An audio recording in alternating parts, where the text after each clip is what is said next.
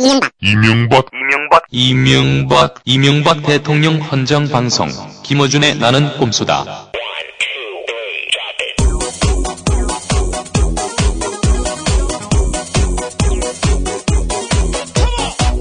아, 안녕하세요. 단지 총수 김호준입니다. 네, 겨우 세계 정치 부분 2위에 불과한.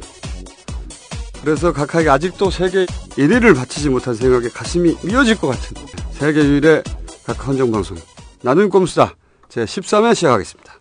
BBK 저격수 정봉주 징역 1년 10년간 비선거권 박탈 정치적 사형 선고를 받고 마지막 대법 심판을 기다리고 있습니다.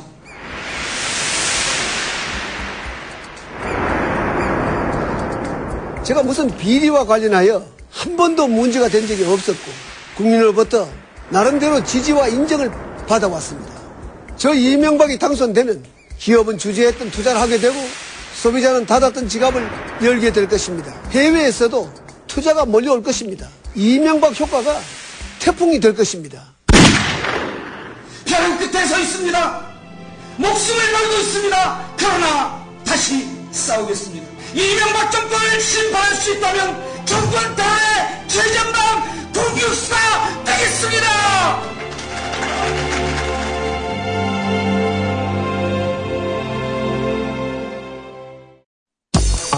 이명박 대통령은 가족과 함께 여름 휴가를 보냅니다. 이 대통령은 독서를 하며 오랜만에 휴식을 취하고 오, 카카, 정말요? 어떤 책이요? 이명박 대통령이 오래전부터 법정 스님의 책을 많이 읽었고 특히 무소유를 책이 다를 정도로 읽었으며 마이클 샌델 하버드대 교수의 정의란 무엇인가와 아곤 경쟁이 즐거운 나라 두 권입니다.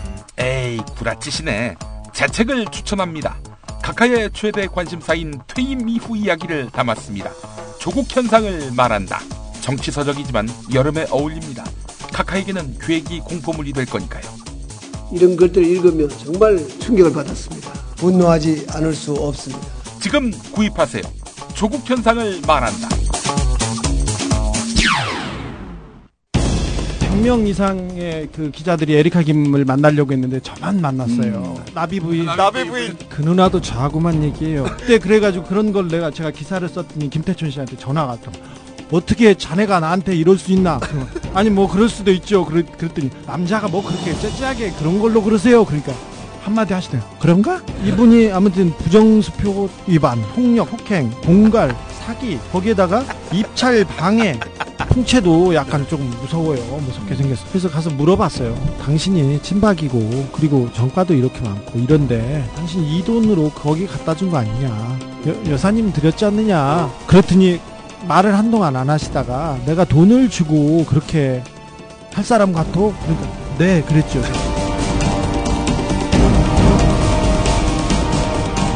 시사인 기자 주진우의 출입처는 성역입니다. 정직한 사람들이 만드는 정통 시사 주간지 시사인 구독문의는 서울 3700에 3203에서 6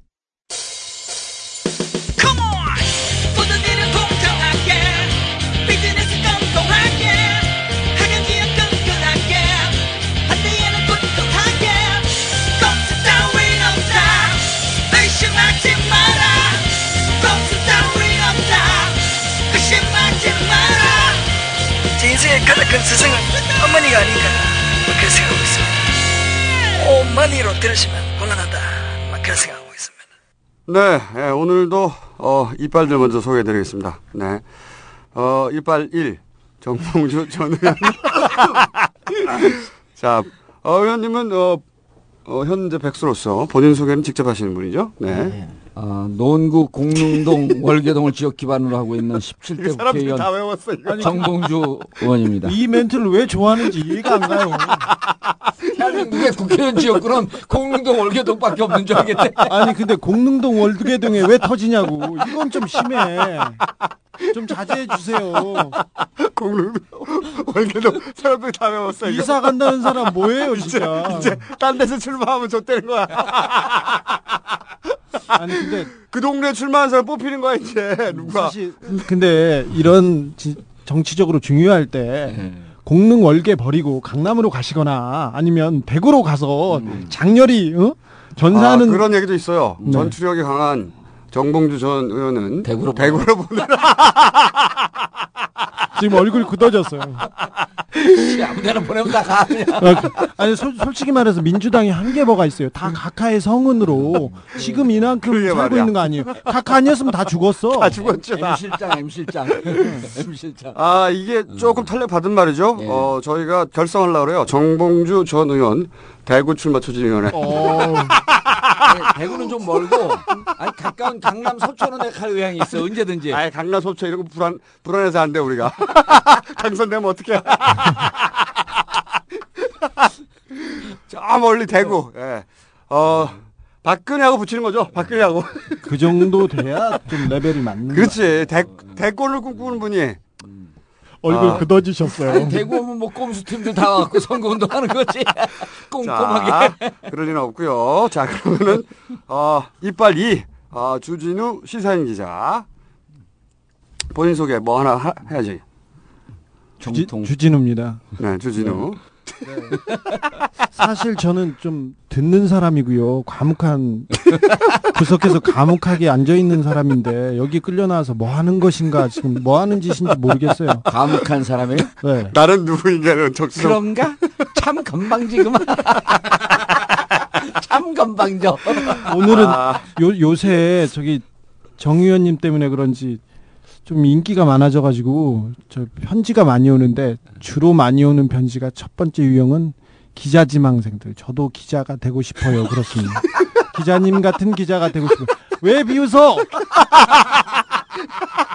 주진이 같은 때면 저, 저 때는 거야. 아니 그, 그, 정신 차려.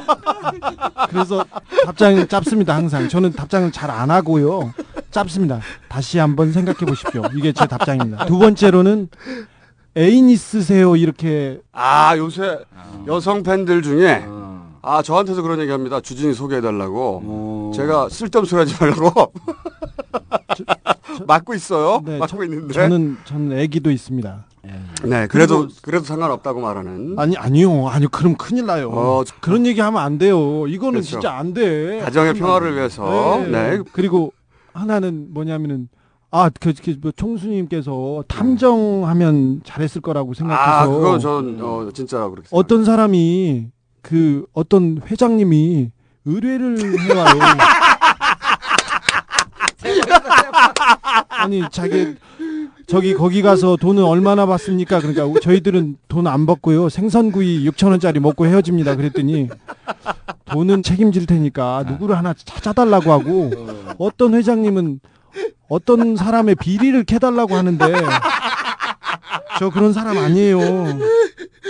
아, 주진우 기자는요, 참고로, 지가 꼴려야 합니다. 지가 꼴려야. 지가 꼴리면 누가 말려도 계속 해요. 그리고 관심 부끄러워 죽겠어요. 좀, 제, 좀 자제해 주세요.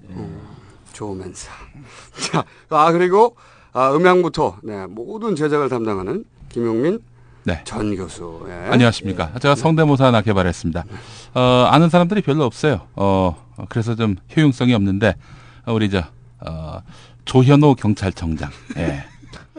아무도 모르는 사람만. 저는. 잘 알거든요. 안, 안녕하십니까 조현호입니다. 오, 비슷해! 저 조현호는 김근태 선생님을 참 존경합니다. 안녕하십니까 김근태입니다. 대단히 감사합니다. 예. 아니 저기 그 하나를 미랄해야지, 하나를 미랄. 대통합의 미랄이 되겠습니다. 대단히 감사합니다. 어우. 네. 제가 지금 저기 정 의원님 미래 권력 게시판을 좀, 좀 훔쳐보고 있는데 음. 이거 너무 편파적이세요. 이거 심해요. 뭐라고 나옵니까, 그게? 예? 사실을 막 왜곡하고 네. 그리고 너무 잘생겼다는 말로 도배를 하고 있어. 말다. 내가 보기에는 자기 아이디야, 전부 다. 내가 보기에는 저기 아이튠즈에 있는 댓글도 정 의원님이나 정 의원 주변 분들이 쓰는 것 같아. 너무 잘생겼다. 멘트말이 좋다 이거. 점점 각하를 닮아가시는 것 같아요, 우리 저, 이게- 정 의원님이. 어, 제가 아까 소개할 때 그 빼먹은 게 제 다음 팬카페는 정봉주와 미래 권력들입니다. 그 팬카페 네. 다 갔어요. 이제. 현재 권력이 없기 때문에. 그런데 그 100명 처음 우리 꼼수 시할 때 한 100명씩 들어오더라고요, 하루에. 그러더니 지금 200에서 250명씩 들어와요. 날마다. 무슨 100명이 들어와요. 아니, 하루 꼼수 방문객 시작하자. 전체가 100명이었지. 아니 이제 하루. 방문객은 이제 5천 명이 넘어갔고요. 그러니까요. 예. 지금요? 예, 5천 명이 그때는 넘어갔어요. 가입자가 뭐 한 명, 두 명이랬죠. 다섯 명씩. 다섯 다섯 명. 명. 이제 꼼수 시작은 100명 됐는데 지금은 본인하고 가족들 다섯 명. 200에서 250명씩 들어오고 어 지난주에 우리가 박영중 그 언펜션 아. 사건 얘기했잖아요. 예, 예. 그래서 제가 마지막에 살짝 한마디 했어요. 민주당 가고 그렇죠, 그렇죠. 어, 항의해라. 포상하라고 좀 예. 이- 댓글 좀 달아라 게시판 그랬더니 난리 났어요? 게시판이 폭발했어요. 댓글이 지금 300글이 넘어가고 300개가 넘어가고 지금 민주당 민주당 나서 예 최초야 이렇게 그러니까 유 유정당국 유리코트스 정당국에서 난리가 났고 박영준한테 이게 도대체 무슨 일이냐. 근데 박영준이라고 하니까 또 어느 당직자가 들어와서 박영준이라고 교정을 해주고 박영중입니다. 그 별명이 그 양반 뭐래요, 그거 보고. 아, 아, 당혹스럽죠. 들었 대요? 예, 당혹스럽죠. 이제 당에서 사진 포상 안확준 뿌려버릴까 거로. 보다.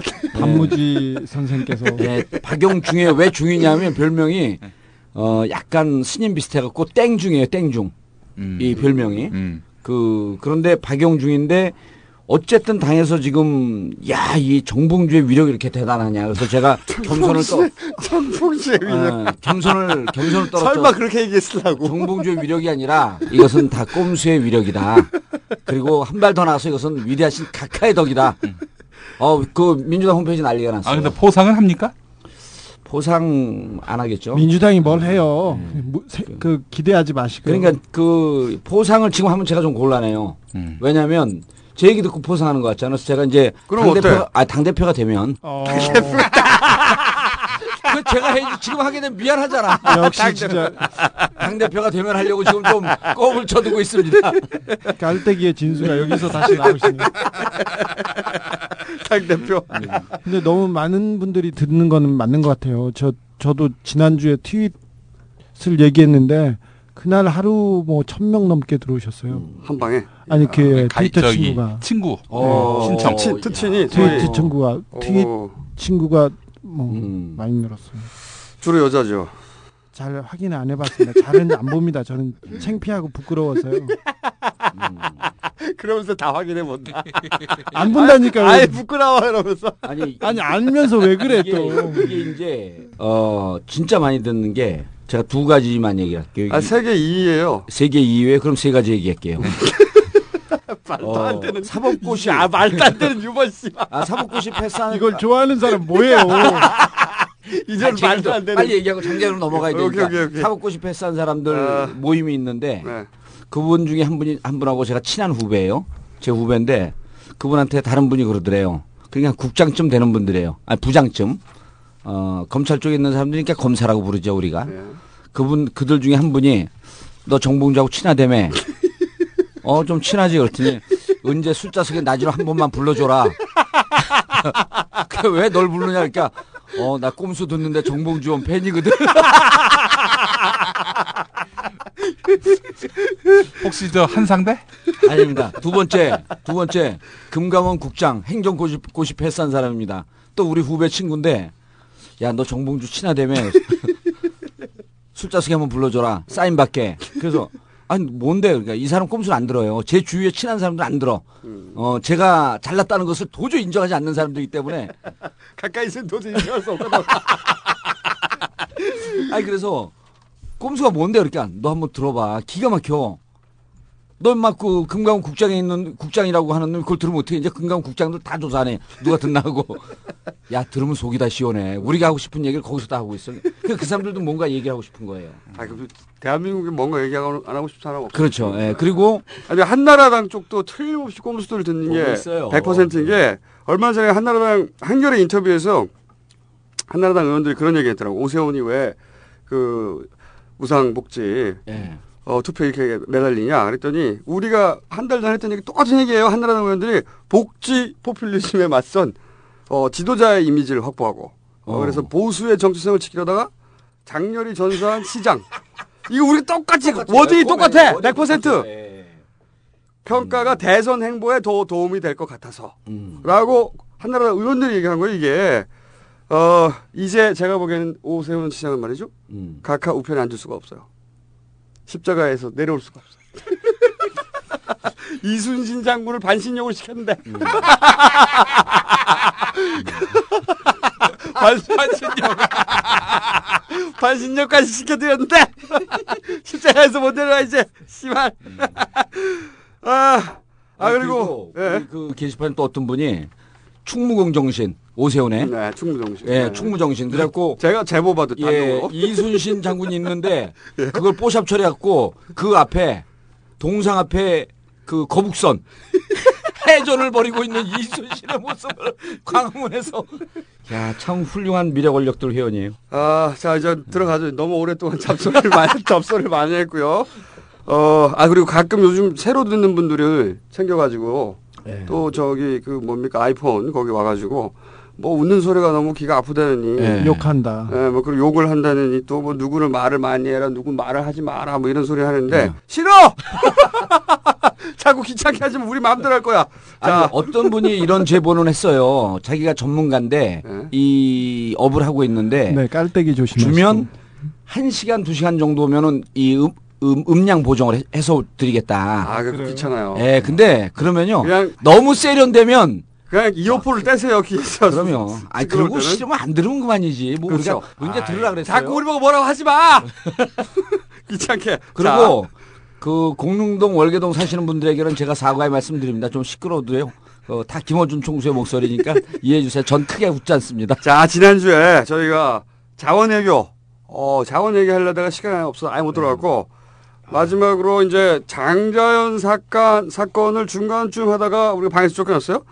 어, 그래서 오늘은 장자연, 네. 어, 마무리하고, 그리고 자원외교 좀 하고, 인천. 어, 아, 인천공항 얘기도 네, 좀 국민- 하고, 국민- 뭐. 국민주공 뭐, 아. 그 다음에 요새 왜 그, 김경준 이송. 에, 아, 그것도 있죠, 참. 아, 희망. 김경준 이송의 진짜 핵심적 꼼수를 찾아냈어요. 아, 좋습니다. 빨리 합시다, 빨리. 없어. 아 그리고 네. 또 희망 버스 막는 그 버스 막는 그 왜 어버이 연합이랑 뭐 네. 이런 조직들 있잖아요. 그들의 정체 현장 취재했습니다. 아, 다음 주에 한진중공업 특집 할 거 너무 많아 할 거 너무 많아. 자 자 그럼 일단 지난주 간략하게 어, 장전 이어가기 위해서 어, 2009년 3월 7일 예. 어, 장전 씨가 사망하고 매니저 유장호 씨가 친필 문서를 공개합니다. 예. 그래서 지읒 일보의 비읍 사장이 거론되기 시작합니다. 예. 어, 그러자 지읒 일보가 어, 거론한 모든 사람을 명예훼손을 하죠. 최소 10억 이상씩 겁니다. 20억까지.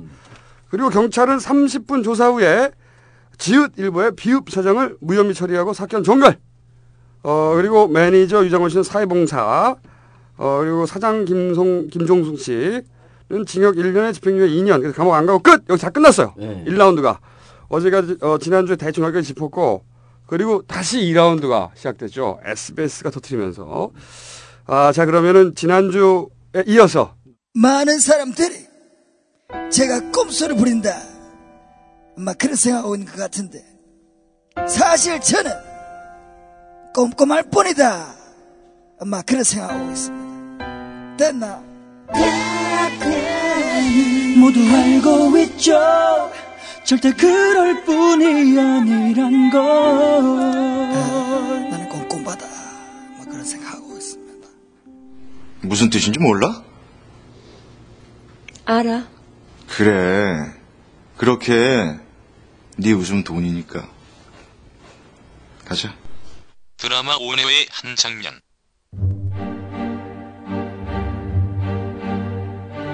장자연 사건은 권력형 비리 사건입니다. 돈으로 성을 착취해서 뇌물로 받는 이런 기가 막힌 야만적인 권력형 비리 사건입니다. 민주당 김상희 의원. 여성 연예인 인권 지원 서포터즈 출범식에서 아, 우리 사회에 오랫동안 온존해온 그런 착취 시스템이 만들어낸 그런 구조적인 죽음이다. 같은 자리에서 진보 심당 심상정 전 대표. 죽음이라는 최후 선택을 하기까지 고통스럽게 하고 그 고통을 연예인으로 성공하는 통과 의례로 만든 성차별적 관행 그리고 이것을 묵인하는 사회적 통념에 저항하고자 합니다.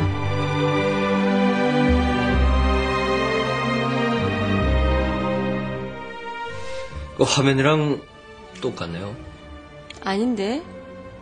가까이서 보심 실물이 더 이뻐요. 그런가요? 와인해요? 고르는 건 못해도 마시는 건 쉽잖아요. 안 그래요? 고르는 건 소믈리한테 맡기면 되지만 즐기는 건 내가 해야 되거든요.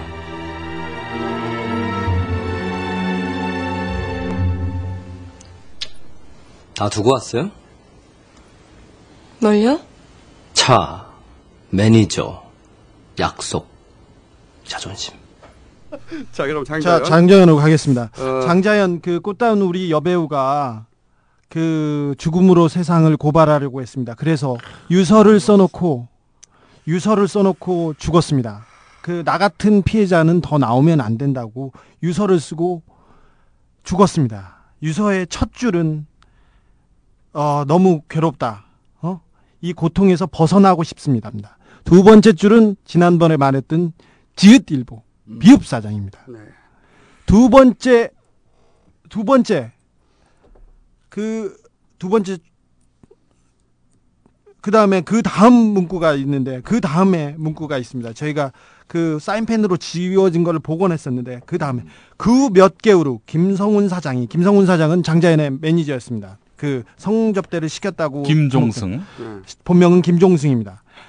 조선일보 사장의 사장의 아들의 술접대 자리를 이 부분이 지어졌습니다. 조선일보 사장의 아들의 술접대 자리를 만들어 저에게 룸사롱에서 술접대를 시켰습니다. 라는 문구에 대해서 어떻게 생각하십니까? 김종승한테 물었습니다. 아, 이거는 이 얘기는 경찰이 이제 그렇죠. 비읍 일보에 지읒 사장한테 직접 찾아가서 30분 동안 지읒일보의 비읍 어, 사장. 거꾸로군요. 30분 동안 어, 조사를 했는데 그때 물었다는 거죠. 아니 네. 이게 이거는 김종승 씨한테 물은 겁니다. 아, 김종승 씨한테? 네. 근데. 자기는 어, 술접대를 강요한 적이 없다고 얘기했습니다. 이날이 있는데 그래서 지난번에 지읒일보 비읍사장은 장자연을 모른다. 만난 적도 없다. 이렇게 얘기를 했는데 30분 만에 소, 보통 조서 받으러 가면 우리가 잘 아시죠? 의원님. 네, 저는 15시간씩 그 그렇죠. 조사를 받아갖고 기본적으로 저기 15시간 하루 만에 끝났나요? 주소하고 4일 동안 받았죠, 4일, 4일 동안. 동안. 네. 주소하고 이름 적고 그러면 30분 지나갑니다. 그렇죠. 저한테는 네, 꼭 맞습니다. 전세 사냐 월세 사냐 얼마짜리냐 꼭 물어봐요. 이, 아, 우리 가난하게 생겼잖아. 아 그리고 실제로 우리 주 기자님 얘기가 맞는 게 네. 그거 하고 그렇죠. 종교도 물어봐요. 그 사람들이 이 타자를 빨리 치는 사람들이 아니에요. 네. 그리고 인적 사항 물어보고 가족 사항 물어보면 3시간이면 3시간이 걸려요. 그렇죠. 근데 30 종교, 종교도 물어봅니다. 네. 종교도. 네, 네. 30몇 분 만에 이렇게 해결되는 다 써갔다는 얘기죠. 자, 네, 사실상. 그 조현호 청장이 열심히 하신 수사예요. 신념을 가지고 하는. 안녕하십니까 자, 조현호입니다. 자, 이 근데 죄일부 비읍사장은 일면식도 없고 그 자리에 간 적이 없다. 그래서 그렇게 아예 혐의가 없어졌습니다. 네, 무혐의 근데 끝. 예. 지읒일보 사장의 아들은 술잡 술접대 자리에 갔다는 게 밝혀집니다. 이날 조서를 제가 본인 본- 본인이 인정했어요? 본인도 인정하고 지읒일보의 비읍 사장이 누구예요? 조선일보의 방- 12회를 들어보세요.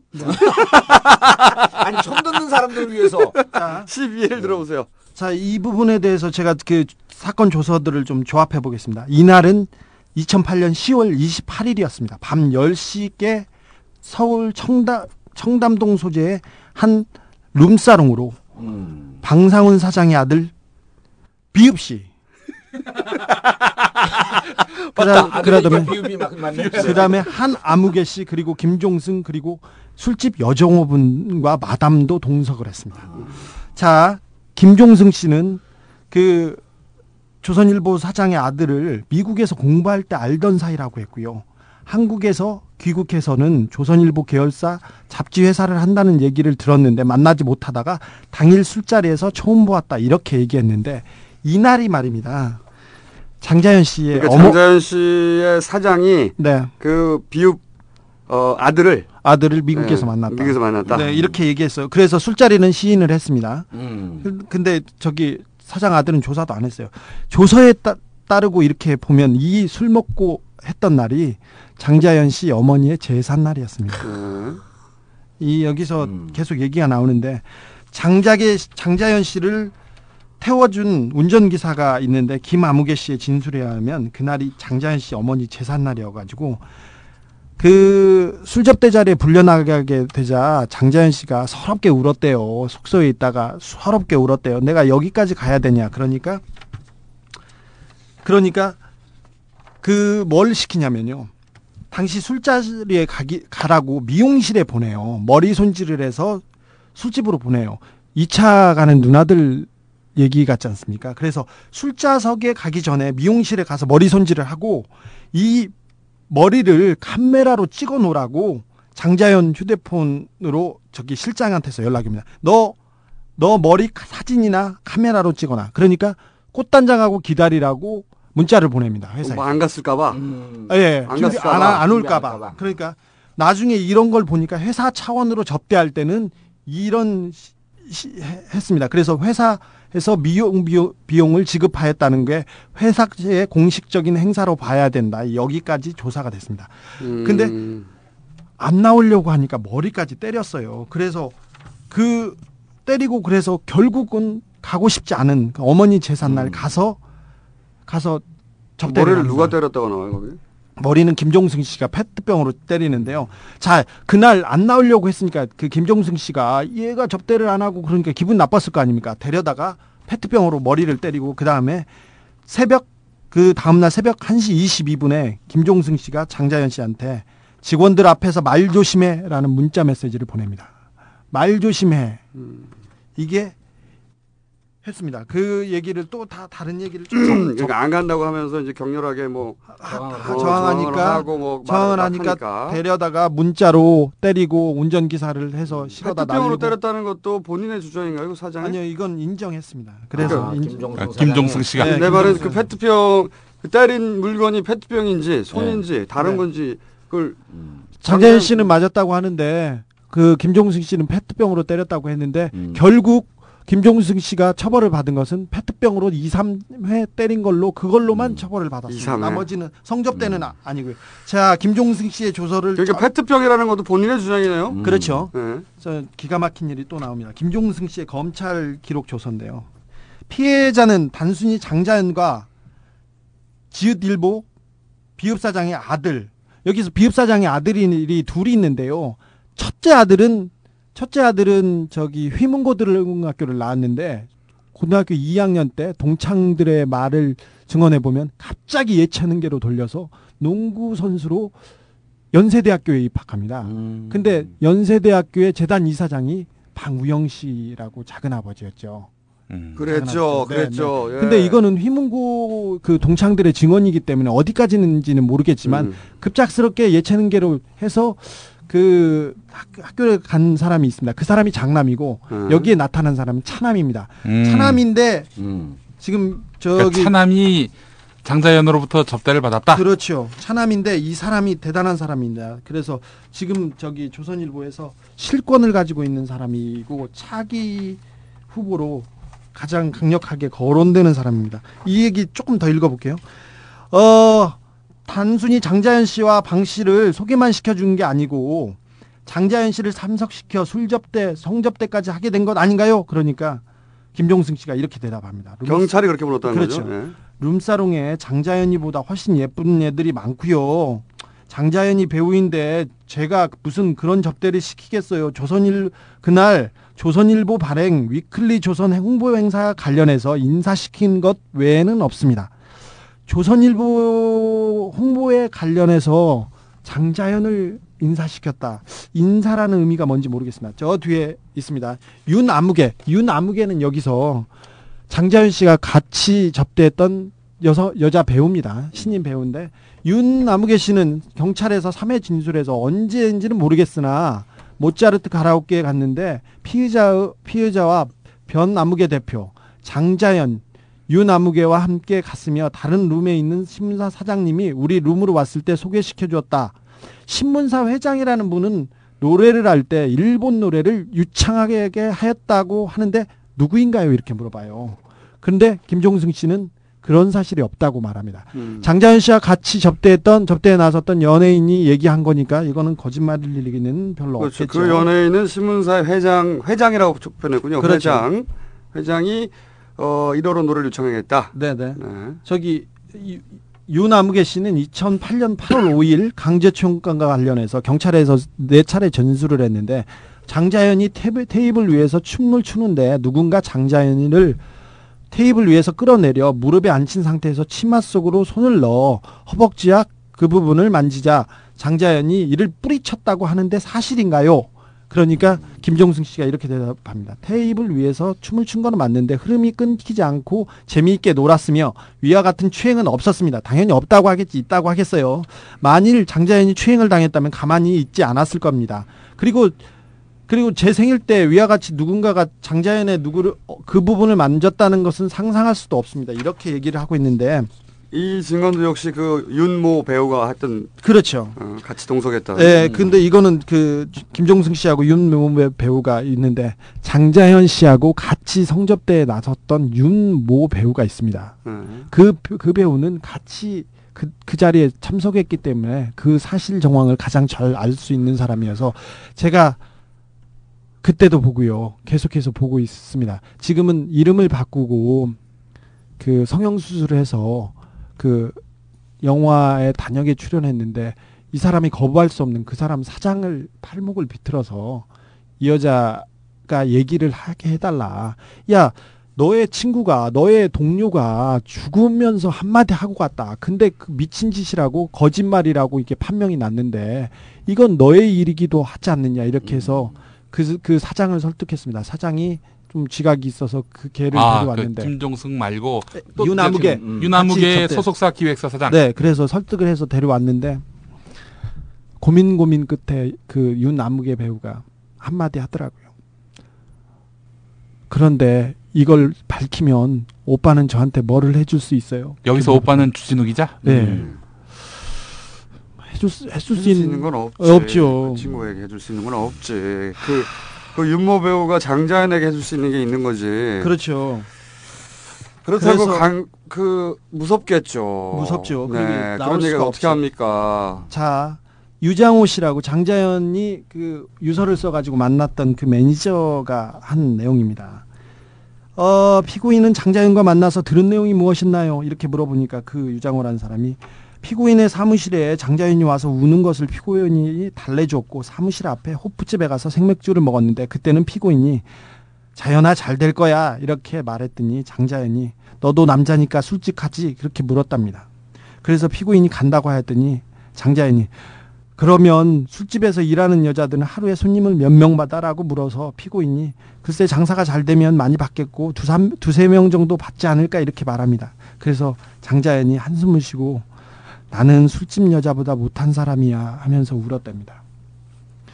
장자연이 피고인에게 구체적으로 누구와 성남, 성상납을 했냐고 물어봤을 때 그렇게 유장호한테 물었습니다. 장자연이 피고인에게 구체적으로 누구와 성상납을 하였다고 이야기를 했습니까? 이렇게 물어봤더니 그 유장호가 대답이 예 그랬습니다.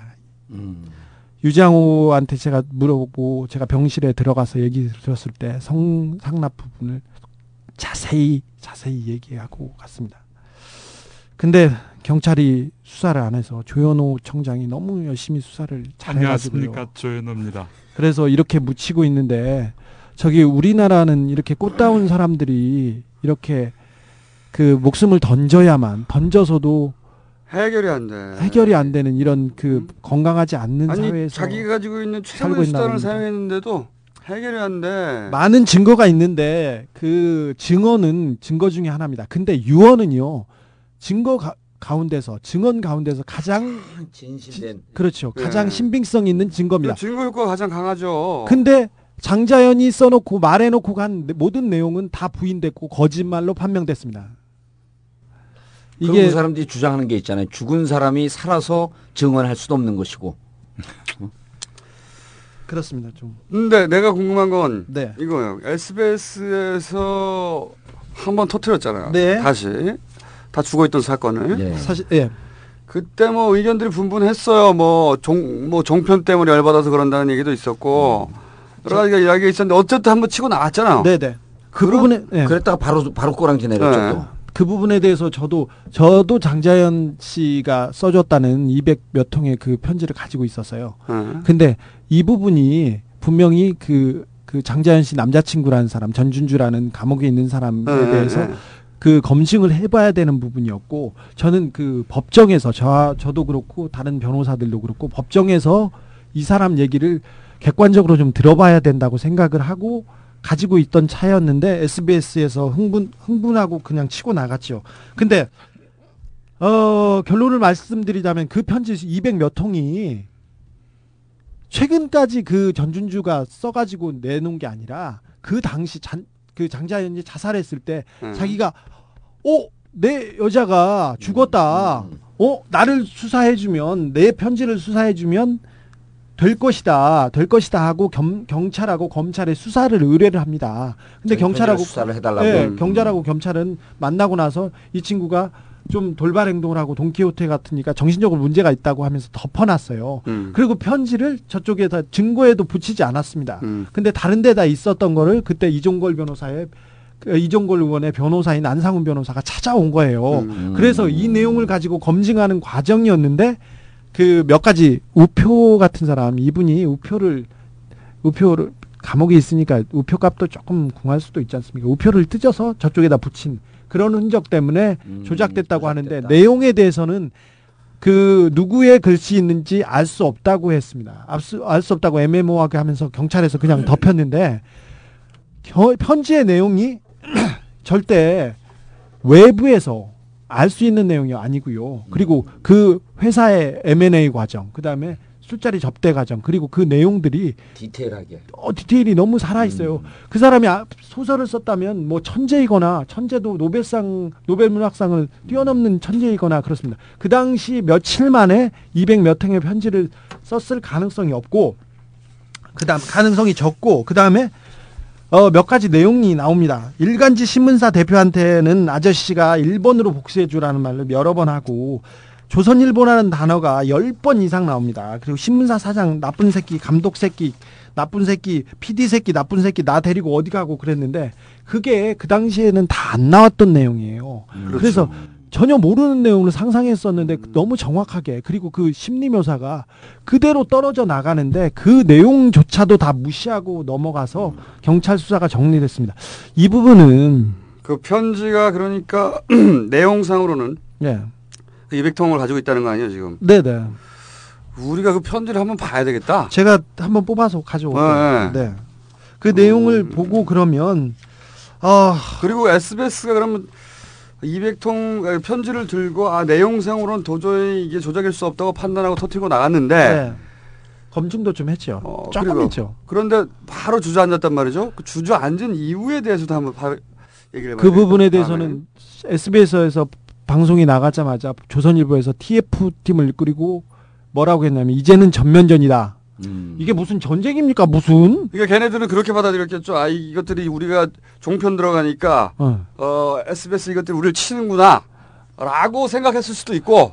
그래서 뭐 그 알펜시아 태영이 그 의욕적으로 추진했던 알펜시아 리조트나 다른 태영의 비리에 대해서도 조사하기 시작했습니다. SBS 그래서 대주주가 태영이니까. 예, 예. 그래서 하다 하다가 위에서는 뭐 야 우리끼리 왜 그러냐 그래서 그만 그만 하고 이렇게 덮은 걸로 저는 알고 있습니다. 정황은 더 있지만 뭐 지네들 얘기고 그리고 또 뭐 그다지 장자연 그러니까 왜 이 목숨을 던지면서까지 말하고자 했던 연예계 간행 그리고 돈 있는 자 권력 있는 자한테 여배우들이 몸종으로 살아야밖에 없, 살 수밖에 없는 이 구조에 대해서 하고 싶었던 이런 내용 그다음에 일, 일간지 사장들 사장이나 누구한테 놀이개로 살면서 이러고는 안 되겠다고 하면서 자기가 목숨을 던지고서 했던 장자연 씨의 얘기들은 증언들은 유언은 제로 사라졌습니다.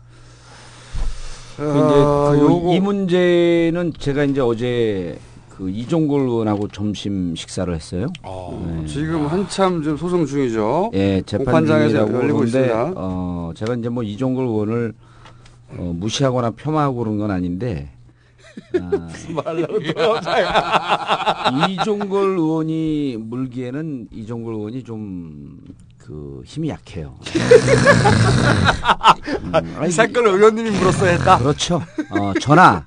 배지를 달고 있었다면 아, 아, 그렇죠. 그리고 이거는 뭐냐면 영혼을 달래줄 수 있었다. 아, 그런 차원도 일부 있지만 이건 사실은 조선일보라고 하는 그 삐뚤어진 왜곡된 거대 언론 권력과 맞서는 거거든요. 그래서 이거는 어 단수 장자연 사건의 자, 그 죽은 그 사회를 고발하려고 했던 그 여배우의 아 그런 억울함도 달래주지만 사실은 대한민국 사회에서 50년 60년 동안 대한민국 사, 사회를 호도하고 왜곡된 관념을 뿌렸던 그리고 언론 권력으로 부- 그 군림하고 있는 조선일보의 아킬레스건을 치고 들어갈 수 있는 거예요. 그래서 노무현 대통령께서 그렇게 하고 싶어 했던 이 조중동과 맞서야 된다. 저는 잘못된 언- 언론이 있는 한 대한민국 민주주의가 될 수 없다. 라고 하는 차원에서 접근하기 때문에 일시적으로 좀 센세셔널하게 딱 한 번 던지고 말 사건이 아니, 아니라 이거는 정치인의 생명을 걸고 목숨을 걸고 달겨들어야 돼요. 여러 가지 조건이 있죠. 첫 번째, 불독 근성이 있어야 된다. 두 번째, 뒤가 구리지 않아야 한다. 세 번째, 목숨을 초계와 같이 버려야 한다. 그게 나다. 요 얘기를 하려고 지금. 그런데 이종걸 의원은요, 뒤에 비리가 없는 건 분명한데, 첫 번째, 어, 전투력이 떨어지고요. 일단 불독이 아니라, 아, 그냥 치와와쯤 됩니다. 저는 불독이고요. 자기가 살기 위해서 동료 의원을 죽이는. 아, 아니 이종걸 의원이 어제 딱 저 만났고 왜 만났냐면 이번에 당 대표 나가는데 최고위원 나가는데 도와달라. 어 누가 이제 그런 얘기를 하더래요. 정봉주를 잡지 않으면 이길 수가 없다. 말도 안 되는 소리. 아니 왜냐하면 제가 자기 입으로 어떻게 저런 얘기를. 아니 지금 장자연 장자연을 그렇게 얘기해가지고 아니 그래서 이제 그날 그래서- 정리해놨더니 또 아 그래서 이거는 그 이종걸 의원이 문제 제기를 잘 했는데 어 우리가 이게 사건의 그 볼륨감이 있잖아요. 이 정도는 의원들 정말 이 독사 같은 의원들 서너 명이 붙어갖고 우리 국회의원 좀 버리자 이번에 죽자 이런 각오로 달겨들어야 되는데 그건 맞아요. 예, 왜냐면 쉽지 않은 싸움이에요. 만약에 이 그리고 뒤에서 신문사가 예. 조선일보가 아니었으면 밝혀졌어요. 제가 보기에는 그렇죠. 어느 정도라도. 예. 근데 조선일보다 보니까 싸그리 덮인 거지 완전하게 예. 아무리 증거가 많이 나와도 그렇죠. 다 덮어 쳐다보지는 않는 거야 그쪽을 아예 증거가 나와도 제가 이 말씀을 드리는 이유가 이 장자연 사건의 성격 규정을 우리 청취자들에게 해줄 필요가 있어요. 한 여자 아, 여배우의 죽음이 아니고 사실은 이 사건은 그 배우의 조선일보라고 하는 거대 권력이 있고 또 조선일보가 무너지면 그 동아중앙도 같이 무너지거든요. 조중동이라고 하는 이 마피아가 있는 거예요. 그래서 이것과 싸워야 되는데 이거 싸우기 위해서 우리 팀잘 짜였잖아요. 이 권력을 갖고 그러니까 국회의원들이 취재할 수 있는 정보력이 있고 기자들이 취재할 수 있는 디테일한 정보가 있고 이게 양 양쪽에 딱 맞으면 어, 무너뜨리진 않아도 적어도 조선일보에 치명적인 근데 문제는 이겁니다. 사실 타격을 줄 수 있는 사람들이 그런데 이제 제일 비읍- 중요한 문제가 네. 단, 문제가 제가 현역 국회의원이 아니라는 게 그냥 그- 그래서 들으면서, 어. 내가 그래서- 갑자기 아쉽다. 이거 이거는 있을 수 없는 내가 갑자기 아쉬워요. 야 이게 기- 아니 진짜 주진우처럼 이- 그 제대로 된 기자와 저처럼 제대로 된 정치인이 만나면요 이게 사건 칩니다 이건. 어 제가 보기에는 근데 제가 뒤가 구리지 않나 일단 오늘 집에 가서 좀 조사를 좀 해보고 맨날 걱정하면서 검찰이 두려워. 아 이건 조선일보가 아니었으면 제가 보기에는 그럼요, 드러났죠. 드러났고요. 아, 저는 또 이런 글을 남겼습니다. 아, 장자연 씨가 만약에 예, 그 살아 있다면은 틀림없이 구속되거나 기소되거나 그랬을 것이다. 그렇겠죠. 허위 사실 음. 유포로 아마도 네. 지금 그 허- 장자연 씨가 써놓은 유언은 허위 사실로 파- 판명됐어요. 음, 검찰에 적어도 의해. 검찰과 경찰과 그 중요한 게 재판부에서 이거예요. 사람들은 다 알아요. 다 알죠. 다 압니다. 네. 그랬을 거라는 걸 다 알고 어 지읒 일보가 어딘지도 알고 음. 어 비읍 사장이 그랬다는 것도 알아요. 음. 그렇게 생각하고 있어요. 받아들이고 있는데 중요한 건 그거를 공식적으로 그리고 어 오버그라운드에서 기정사실로 어느 누구도 유통시킬 수 없고 모른 척 해야 되는 거야. 우리는 다 오버그라운드에서 아, 이- 다들 이런, 이런 거죠. 아니, 이렇게 너무 없는 척 해야 돼. 아니 예. 아니 저는 있는 척 했어요 지금껏. 아니 근데 우리 김 김어준 총수님이 별안간에 느닷없이 지식인의 혜안 혜안을 보이듯이 그렇게 어렵게 얘기하면 사람들이 잘 모르고 어, BBK는 사실이라고 국민들이 다 믿습니다. 그러나 권력은 자, 권력을 잡은 자들만 사실이 아니라고 얘기하고 있고 장자연 사건은 국민들이 다 진실이라고 믿고 있습니다. 그러나 권력을 잡고 있는 자들만 아니라고 얘기하고 있죠. 그래서 이 권력을 바꿔야 되는 겁니다. 정권 교체의 필요성이 절실하게 느껴지는 대목이에요. 이거 정권 교체 되잖아요. 어, 이제는 이제 주진우 기자 세상에 오는 거죠. 아니 왜 제 세상에 와요? 어, 꼭 그렇진 아니, 않아요. 거기서 그때도, 이제 그때도 빌붙- 못 살았고. 거기서 빌붙어 갖고 제 세상도 살짝 살짝 좀 만들려고. 어, 정권 교체하고는 상관없고요. 예. 이거는. 근데 어쨌든 어 좀 부끄럽진 않은가 몰라요. 그 양반들이 그렇게 조선일보가 무서워서 덮어주는 거잖아 경찰들도. 맞아. 그렇죠. 그러면은 안 부끄럽나 스스로? 아니죠. 덥지 않으면 그때부터 그 덥지 않으려고 그 노력하는 사람 주위 그 온 기자들이 달라붙어서 취재를 하면서 그 사람이 얼마나 부도덕한 사, 사람이고 얼마나 거짓말쟁이고 무척 문제가 많은 사람인지 계속 기사를 써댈 거 아닙니까? 음. 이런 게 두려운 거죠. 그 저기 룸살롱에서 일본 가요를 불렀다는 모 신문사 회장님. 네. 예. 제가 생각하는 그 사람 맞습니까? 아 모르지요 저야. 음. 저야 잘 모르겠습니다. 아 그거는 그 지읒 일보가 아닌가요 또? 지읒 일보 아니에요? 아니, 오늘은 무척 열심히 들었는데 언론사 사장이 건너뛰고 헷갈리더라고. 언론사 사장이 또 등장하기도 합니다. 예. 이, 있어요. 뭐 머니 뭐 그런 애가 있어요. 근데 어 아까 말했다시피 그 지읒일보 비읍사장 아들이요 실권을 잡고 있는 차남 그 친구에 대한 그 술자리 정황은 그 주변 정황을 아주 디테일하고 정확하네요. 예, 정황을 보고 같이 갔던 여자나 뭐 그 주변 운전기사 뭐 다 들여보면 확실히 뭔가는 있었던 게 분명한 것 같습니다. 근데 검, 경찰은 그쪽은 조사도 안 했어요. 다른 데 쳐다보고 그냥 지나갔습니다.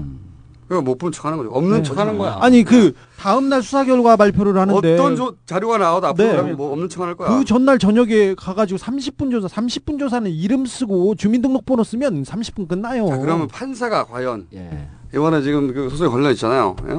허위사실 유포가 명예훼손인가. 하여튼 뭐 한, 한 합쳐서 한 30억, 30억 넘어요. 제가 알기로는 20억, 15억인가. 근데 판사가 과연 조선일보 손을 들어줄까요? 국회의원 한 명의 손을 들어줄까? 판사들은 조선일보만 봅니다.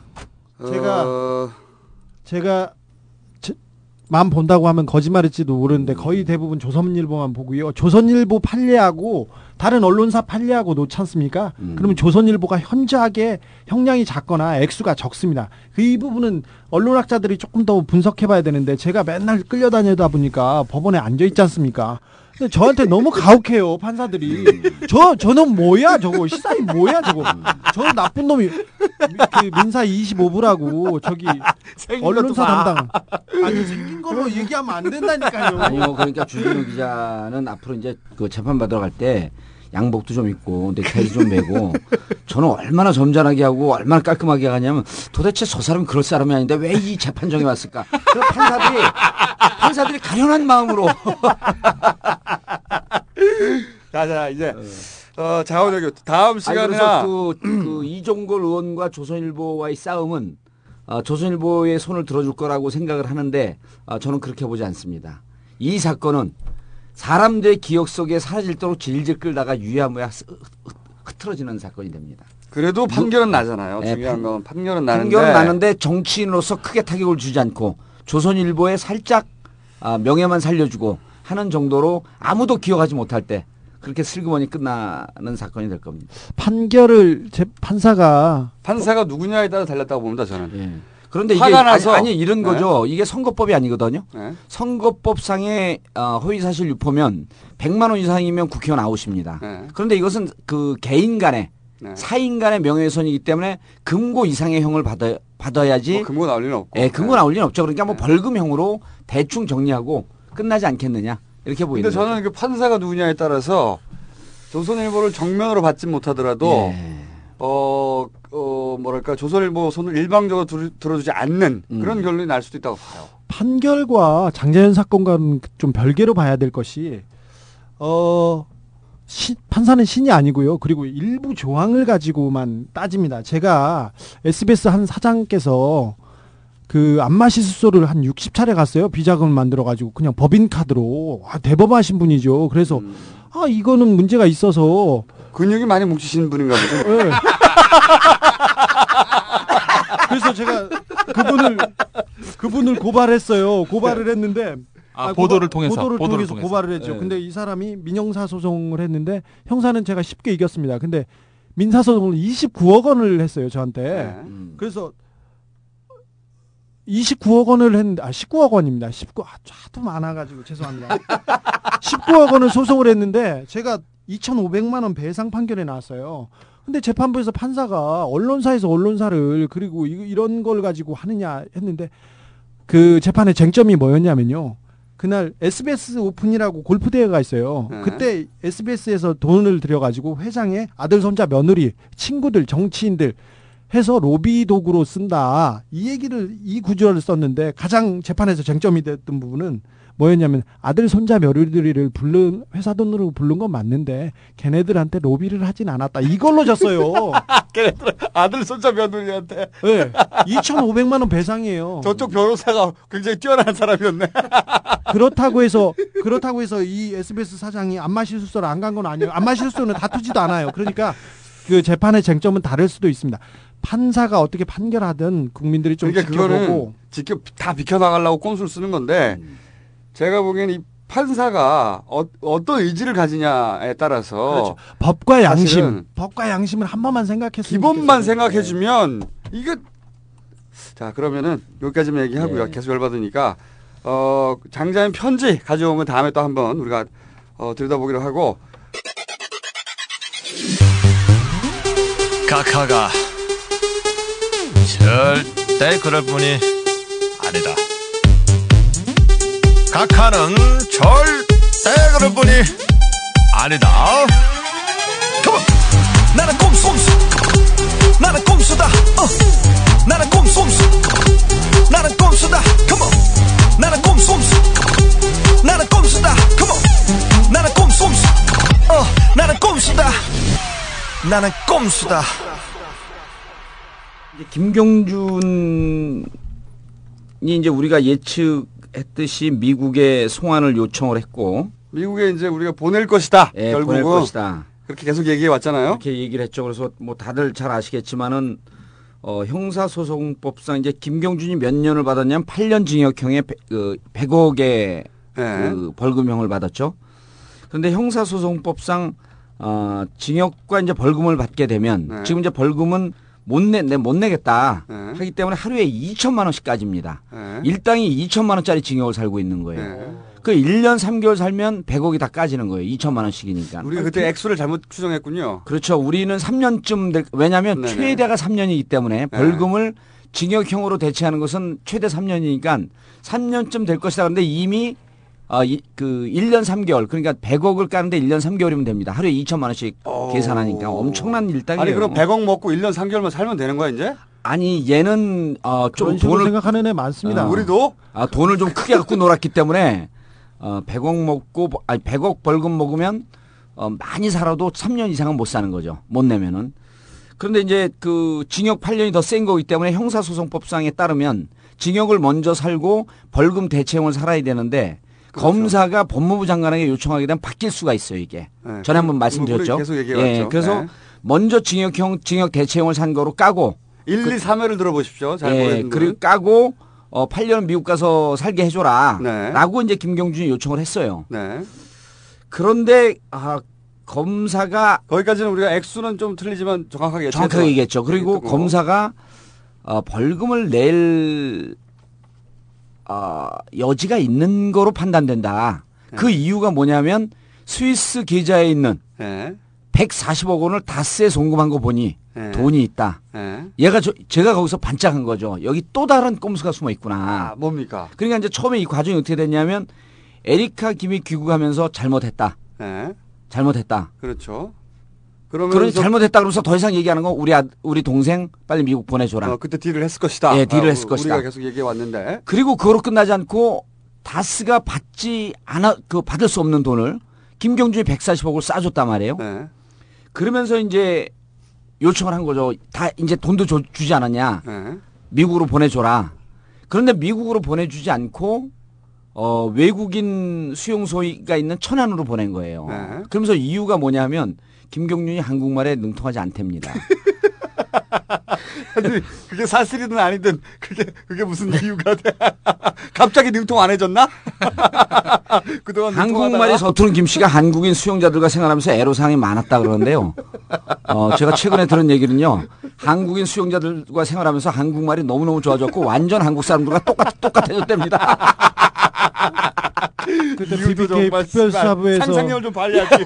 수사부에서 조사받을 때 통역이 필요하다고 하니까 한국말을 너무 잘해서 필요 없다고 그랬어요. 검사들이. 아니 그때도 잘했는데 그때 쓰는 거는 좀 능하지 않았었어요. 그리고 초등학교 글씨체는 맞아요. 근데 예. 말하는 데는 상관없어요. 아주 디테일한 표현은 한국 표현은 뭐 예를 설마 들어 각하고 영어로 했겠어? 그러니까 아 그러 그러죠. 그리고 아 각하가 영어 잘하잖아요.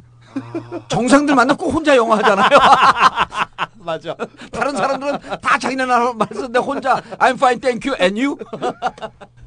근데 어쨌든 어 보내달라고 해서 요청을 하는데 그래 천안으로 보내줬어요. 그래서 아 이게 뭔가 본인들은 에리카 김이 들어와서 잘못했다고 사과했고 돈도 보냈는데 기껏 대응한 게 천안으로 보내줬어. 네. 그래서 들여다봤더니 이 지금서부터 소설입니다. 아 140억 돌려받은 건 원금을 돌려받은 거예요. 그렇죠. 원금을 돌려받은 거예요. 어머나 이자 이자. 그래서 그래서 지금 스위스 계좌에 스위스 계좌에 아 우리가 각하를 너무 그러면 너무 각하의 재테크 마인드를 너무 잘 몰랐던 거죠. 그래서 죄송합니다. 어, 만약 140억 싸주면서 스위스 계좌에 있는 이자 이자 이자를 못 받아서 그러니까 지금 다른 데로 옮겼다 이거 아니에요. 아니 이미 시그널을 줬어요. 천안이 무척 편하답니다. 너 편한 대로 보내줬지. 미국 가면 훨씬 더 편해. 그러니까 맞아? 우리한테 아직 빚진 거 아직 갚지 못한 거 140억이라는 이자. 보세요. 2001년도 일이거든요. 2001년도 일에 김경준은 좀 고통스럽긴 하지만 김경준은 아직도 150억 상당의 돈을 벌은 거예요. 근데 네. 각하 형인 이상은과 아, 다스는 원금 190억만 돌려받았지 그렇죠. 여기로부터 수익을 하나도 못 남겼어요. 다스를 통해서 들어갔던 190억만 돌아온 거죠. 지금. 원금만 돌아온 거예요. 네. 수익을 하나도 못 냈어요. 그래서 제가 2001년도면 10년 전 아닙니까? 네. 은행 금리 5%만 계산해봤어요. 그랬더니 얼마냐면 각하라고 하면 그러신 것도 남을 뿐이냐. 10년 동안 금리 5% 계산했더니 70억이에요. 아 정말 그래서 너 스위스은행에 140억 남았지? 반띵! 그래서 제가 보기에는 물론 각하는 절대 그럴 뿐이 아니지만 그렇죠. 10년 동안 넌 수익을 보지 않았니? 우린 수익 보지 못하고 원금만 돌려받았으니 이제 너를 조금 더 편한 곳에. 그래서 이거는요. 저기 아프리카 가면은 그 해적질하고 인질 잡고 몸값 요구하는 데가 어디죠? 소말리아. 아, 소말리아. 김경준을 지금 인질로 잡고 이자 내놔라 라는 소설을 어, 써보는데 각하는 절대 그럴 뿐이 저는 아니지만 제가 보기엔 좀 다른 소설 듣고 보니까 예. 그게 아니라 꼼수가 너무 퍼지다 보니까 예. 뽀록이 났잖아요. 보낸다는 게 예. 뽀록이 났어요. 아니야 뽀록이 나도요. 예. 제가 그 생각도 해봤어요. 제가 한 발 늘 우리 김총수도 한 발 더 나가잖아요. 제가 그 생각도 해봤는데 김총수가 늘 주장하는 각하의 호연지기는 국민들은 생각을 안 하는 거예요. 국민들은 좀 지나면 곧 잊어먹는다. 아 근데 너무 밝혀져가지고 제가 보기에는 약간 이 스텝을 조정하는 정도가 아니겠는가. 이자까지 아니 수많 만약 아, 만약 각하께서 이자까지 바라신다면 네. 저는 각하를 사랑할 겁니다. 아니 그래서 아니 지금까지 사랑하지 않았다는 말이야? 저는 그저 존경만 보세요. 했는데 이제 사랑할 거야. 10년 동안 금리 5% 계산했더니 140억에 정확하게 70억이야. 여기서도 반띵 철학이 나오는 거예요. 정말 정말 이자를 받으신다면 예, 각하 얘기가 나온 김에 그 인천공항 얘기 좀 간단하게 또 아, 짚고 인천. 간단하게 아, 하면 안 된다고. 애쓰할 게 너무 많아. 인천공항 간단하게 하면 안 돼요. 본론에 들어갈 수가 없어. 아, 인천공항은 간단하게 하면 안 자, 되는 게 네. 어, 인천공항을 간단하게 하면 제가 발언할 기회가 줄어듭니다. 자, 아, 조용히 하시고 이제 제가 할게요, 제가. 아, 오늘 주기자 많이 했으니까 이제 오늘 그만해 이제. 아, 아, 그 홍, 국민주 네, 국민주 국민주, 얘기만 예. 제가 간단히 브리핑 할게요. 간단하게 해줘 그럼 간단하게. 간단하게 어, 우리가 좀 길게. 다음. 다음 다음 주에 세게 하고 너무 많아 할게. 이제 할게요, 이제. 네. 많은 사람들이 제가 꼼수를 부린다. 막 그런 생각하고 있는 것 같은데 사실 저는 꼼꼼할 뿐이다. 막 그런 생각하고 있습니다. 됐나? 모두 알고 있죠. 절대 그럴 뿐이 아니란 걸. 나는 꼼꼼하다. 뭐 그런 생각 매년 수천억 원의 순이익이 나고 세계 국제공항 서비스 평가에서도 5년째 1위를 차지한 인천공항 지분을 왜 해외에 팔려는 걸까? 민주당 이용섭 대변인. 외국의 선진 경영 기법을 도입해서 세계 수준의 허브 공항으로 육성하자는 것이고 정부는 선진 운영 기법을 배워야 하기 때문에 부분적인 민영화가 필요하다고 주장합니다. 국토해양부 김상도 과장. 공기업 형태로 100% 정부가 주식을 갖고 있는 것보다는 민간이 일정 부분 주식을 가지면서 경영의 어떤 통제나 또는 가이드를 할 수 있는 형태가 더 바람직하다고 생각이 됩니다. 일망. 안녕하세요. 저는 의사입니다. 성형 수술하시죠?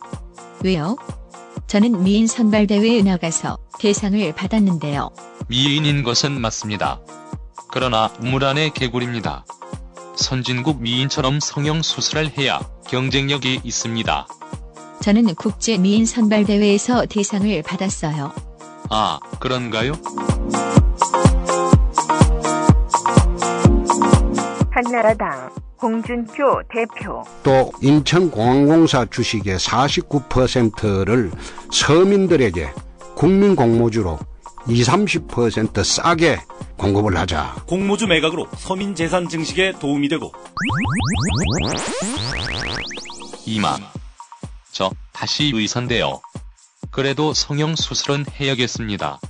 왜 그러시죠? 저는 보시다시피 예뻐요. 성형 수술할 필요가 없다니까요. 왜냐하면 성형 수술을 해야만 서민 경제가 살아나거든요. 정부가 처음엔 외국 업체에 지분 일부를 팔아서 선진 기법을 도입하겠다더니 이제는 소득 재분배를 위한 목적을 내걸고 있는 것이다. 명분과 이유는 바뀌어도 지분 팔겠다는 뜻은 굽히지 않고 있다.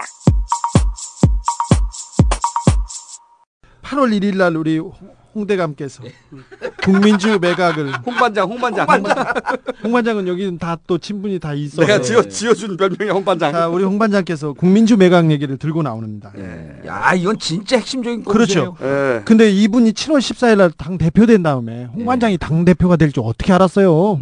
나는 알았어. 우리는 알았어요. 누구? 전- 나는 예측했어. 예측했어요. 여기서 어, 주장했어. 예측했어요. 저도 마지막에 한 마디 홍 반장이 될 수 있다. 네. 고성국. 고성국 박사님은 원희룡을 짚었는데. 자, 자. 의원님도 원희룡을 찍었어 처음에. 아, 처음에 원희룡 찍다가 말하면서 스스로 바뀌었어요. 나만 홍준표를 찍었어.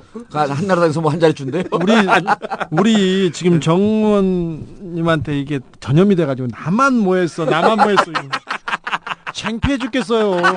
자기도 맨날 나만 만났어. 그럼 아, 나도 여기 와서 좀 이상해지는 것 같아요. 맨날 나만 만나. 누나가 나만 만나죠.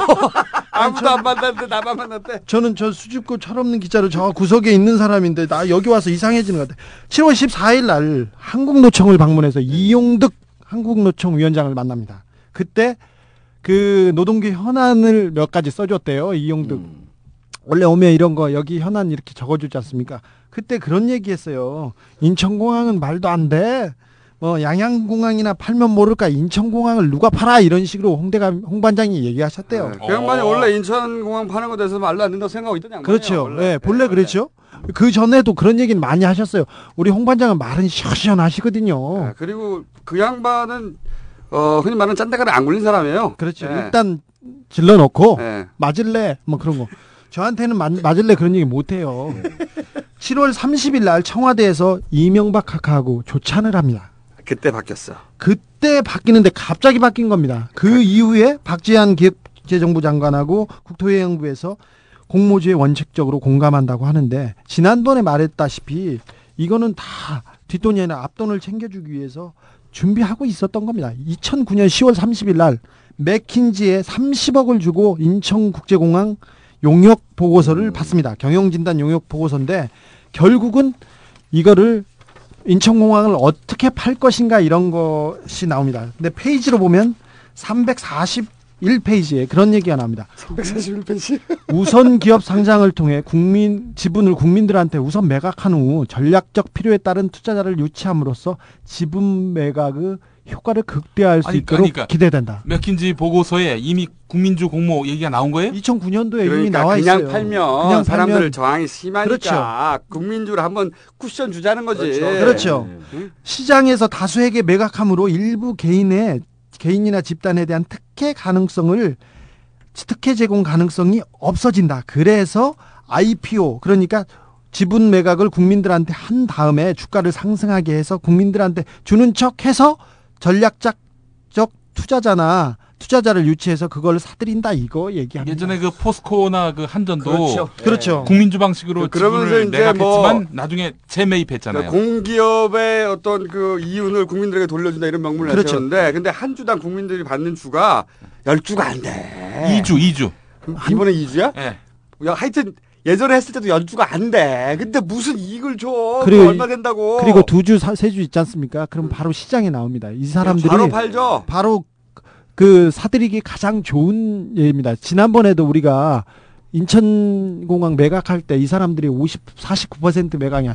20% 정도만 매각하면 충분히 이걸 컨트롤할 수 있다고 얘기하지 않습니까? 네. 딱 얘네들의 목표가 15에서 15%, 20%인데 그 지난번에 이제 네. 우리가 그 얘기를 했었죠.